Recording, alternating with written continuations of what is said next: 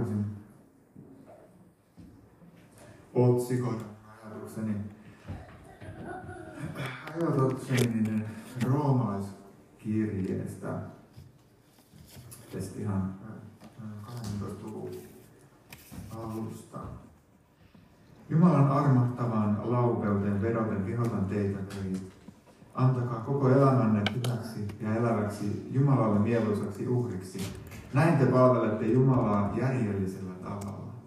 Älkää mukautuko tämän maailman menoon, vaan muuttukaa. Uudistukaa mieletänne niin, että osaatte arvioida, mikä Jumalan tahto, mikä on hyvää, hänen mielensä mukaista ja täydellistä. Joo.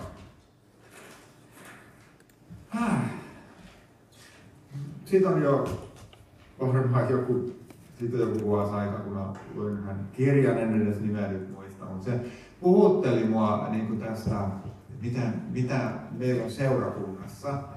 Ehkä tämmöistä, missä me voitaisiin miettiä, olisiko tämmöinen mielikuudistuksen paikka. Jos mietitään tämmöistä pientä lasta, niin kuin me ollaan kaikki ollut äh, lapsia, niin, niin voit, voit ajatella, voit pistää itse sen lapsen asemaan ja miettiä, että okei, että jos sun vanhemmat sanoo sulle, että hei, sä oot ihana. Sä oot tosi ihana. Mä rakastan sua. Ja, ja kehu, että miten, miten upea on olla sun kanssa. Miten rakastettava sä oot. Tai sitten se toinen vaihtoehto on, että me ollaan niitä pieniä lapsia, sitten me kuullaan, että ai että, teit hienosti. Osaat muuten tosi hyvin tämän homman. Ja, ja, ja kylläpäs, kylläpäs meillä on ahkera tyttö tai ahkera poika. Niin huomaatko, mikä tässä oli ero? Se toinen kehu oli sitä, millainen, kuka sinä olet. Ja se toinen oli sitä, että mitä sinä teet, mitä sinä osaat ja mihin sinä pystyt. Ja tämä tuntuu olevan semmoinen oikein niin kuin koko, ainakin jos vähentää Suomen kokoinen vitsaus. Että meillä on tosi paljon suorittamista. Tämmöisessä tulee suorittajia, jotka kokee tulevansa rakastetuksi, kun saavat kehuja. Ja se on sikäli tosi ankara, ikävä juttu, että jos joskus niitä kehuja ei tule, niin silloin kokee, että ei ole rakastettu. Ja tämä on aika, aika hankala dilemma. Mä ajattelin, että tässä on paljon niin tämmöistä. Tässä voi olla myös se kääntöpuoli, että jos on esimerkiksi vanhemmat, jotka, jotka No tässä mä voin ottaa ihan omakohtaisen. Mulla on isoveli, joka oli tosi ahkera. Ja mä jäin aina toiseksi. Ja mä käänsin sen sitten taas vähän niin kuin toisinpäin, että mä en edes yritä. Ja että se on ollut kauhean hyvä. Niin kuin osittain, että et mä oon ehkä, en ole siihen ihan pahimpaan koukkuun osunut siinä suorittamisessa. Mutta siinä on tietysti tullut omat ongelmat. Sitten mä helposti myös ajattelen itsestäni näin, että en, en ole mitään. Se on sitten tämmöistä.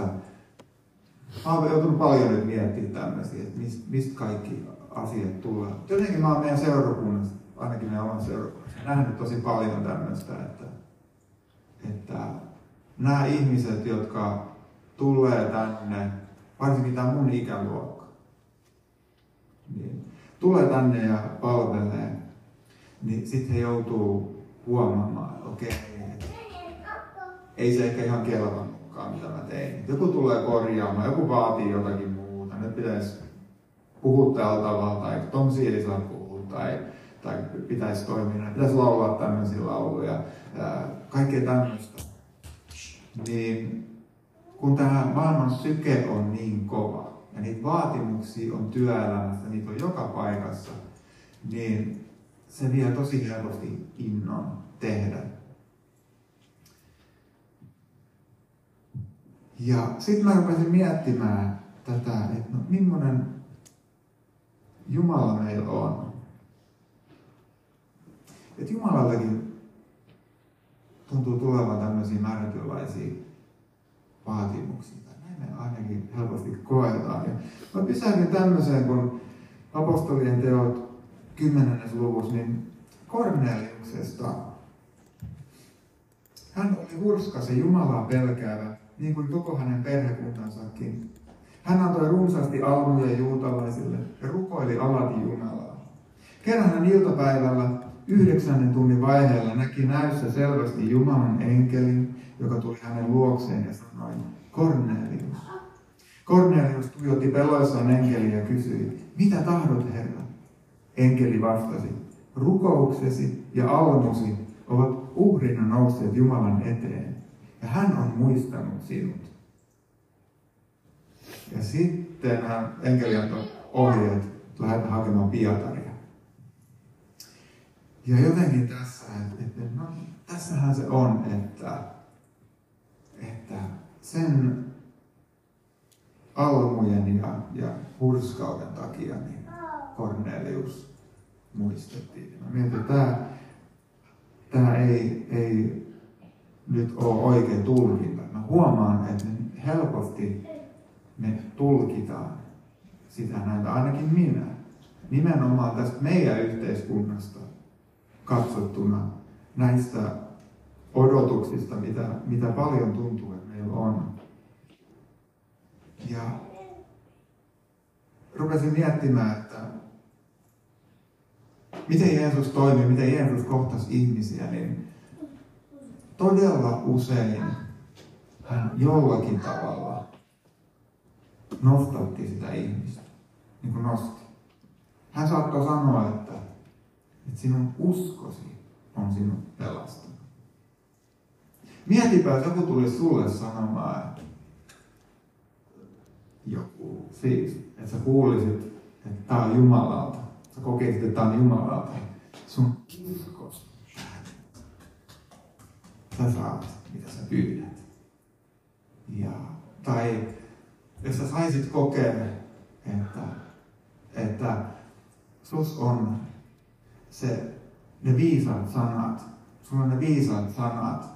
Oli se yksi sotapäällikkö, jonka usko oli niin, että Jeesus korotti sitä ylitse, että ei koko Israelista ole löytynyt semmoista uskoa. Hän sanoi, että älä tuu mun luokseni, että sano vaan sana, niin kyllä se palvelija paranee. Niin en muista, miten se meni, että oliko hän itse tai oliko hänen palvelijansa siinä. Mutta joka tapauksessa tämä sadanpäiväis sai varmasti kuulla, että Jeesus sanoi näin, semmoista uskoa kun sulla on, niin ei löydy koko Israelista. Niin miltä semmoinen tuntuisi? Kyllä me ainakin ylpistyttäisiin me suomalaiset, jos, ajattelee, mitä meillä on opetettu, niin ei kukaan tuolla meille voi sanoa. eikö, eikö tämä aika tuttu, että ei vaan ylpisty? Niin ei se, ei se sodan päälle mies varmaan ihan hirveästi sit ollut ongelma, että se olisi ylpistynyt vaan se, että hän sai sen, että ei vitsit. Musta löytyy tämmöistä. Muun on istutettu tämmöistä uskoa. Jumala on antanut mulle tämmöisen uskon. Ja sama se nainen, joka, joka tota, tuli pyytämään, että hänen tyttärensä paranisi. Sitten Jeesus sanoi, että ei ole oikein antaa semmoista leipää, mikä on tarkoitettu lapsille, niin koiran penikoille. Johonkin tähän mä en kaikki, luetaan, mutta muistatte. Ja sitten tämä nainen sanoi, että saavat vain koiran penikatkin syödä lattialta niitä muruja. Ja sitten Jeesus kehuu sitä hänen asennetta. Jeesus rohkasi. Wow, olipa hienosti sanottu. Sun tyttäres on terve. Hän sai kohdata Jeesuksen ja hän sai sanoa jotakin, mikä käänsi Jeesuksen mieleen. Jeesus oli ensin sitä mieltä, että ei, mä oon nyt Israelin, näitä, nämä on näitä mun lapsiani. Ja sä oot pakanoista. Pakanakansoista. Ja sitten kuitenkin niin hän sai lähteä sillä ajatuksella, että se mitä hän sanoi, niin muutti Jeesuksen ajatukset. Tämä on armolainen viisauden sana. Ja nämä on, nämä on kaikki tämmöisiä, mitä me voidaan tavoitella. Mutta se, miten me helposti lähdetään näitä tavoittelemaan, niin tahtoo olla, että me lähdetään tavoittelemaan niitä, että sitten kun me ollaan rukoiltu riittävästi, tai sitten kun me ollaan paastuttu riittävästi, tai sitten kun me ollaan riittävän hyviä uskovia, ja se meidän, tässä tulee tähän suorittaminen tosi helposti. Eli me katsotaan itseemme, eikä me katsota sanaa. Ei me katsota sitä, että mitä sana sanoo, että joka uskoo. Me voidaan puhua niille vuorille. Me voidaan keskittyä siihen, että Jumala voi. Ja usko perustuu siihen, että Jumala on suuri. Ja usko perustuu siihen, että Jumala on hyvä. Hän on niin hyvä, että hän antoi ainokaisen poikansa, ettei yksikään meistä hukkuisi.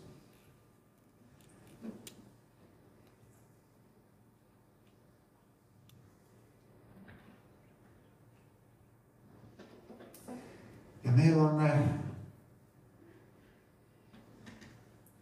Jumalan mielenmukaiset teot. Ne on ne edeltä valmistetut teot. Tämä tarina jatkuu, jatkuu tämä Korneliuksen tarina niin, että Pietari on siellä. Hän on, nälkä. Ja sitä ruokaa ruvetaan laittamaan, mutta sen sijaan, että hän olisi mennyt kärkkymään sinne keittiöön, niin hän päätti käyttää sen hetken tehokkaasti. Hän meni rukoilemaan. Ja siinä rukouksessa hän sai näyn. Ja se oli tosi mullistava näky. Koska se, mihin heidän, mihin Pietarin elämän niin kuin pohjautui, mihin hän oli kasvanut, mihin hän oli oppinut siinä kulttuurissa, niin oli vähän erilainen suorittaminen ehkä käytännössä kuin mitä meillä on täällä paljon Suomessa. Seurakunnassa voi olla sitten enemmänkin tämmöistä. Mutta se perustui siihen, että hänen pyhyytensä oli esimerkiksi siitä kiinni, että hän ei mennyt pakanoiden tykö. Juutalainen ei saanut mennä paka, pakanoiden luokse, ettei saastuisi. Ja tämä on ollut aika mielenkiintoinen laki Jumalalta, kun hän on se antanut. Mutta tämä kaikki muuttuu. Tämä kaikki muuttuu, koska nyt se näky, minkä Pietari siellä sai, niin se johti siihen, että nämä ensimmäiset pakanat sai pyhän hengen. Ja se johti siihen, että näille pakanalle julistettiin, että teille ei tule antaa sitä lain taakkaa. Mikä kulminoitu siihen, että näiden ei tarvinnut ympärileikata itseään. Ja se oli ihan mullistava vapautus.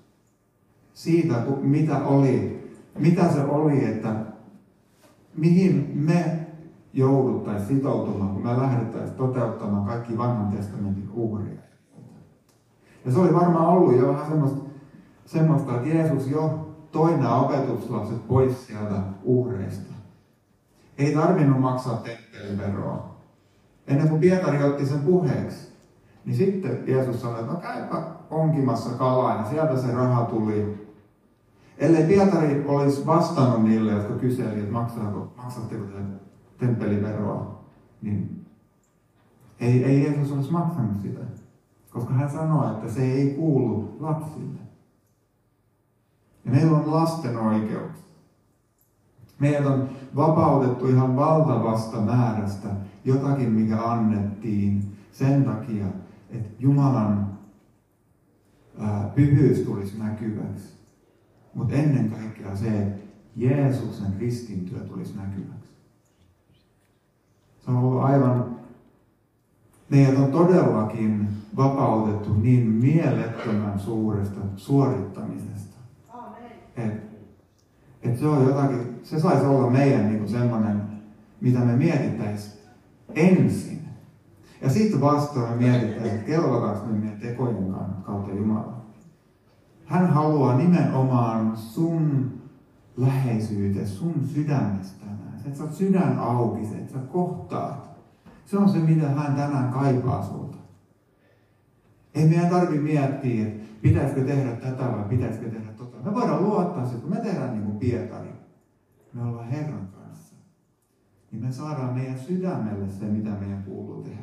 Eli ne edellä valmistetut teot, Pietari sai tämmöisen, mene sinne Korneliuksen luokse. Ja hän meni.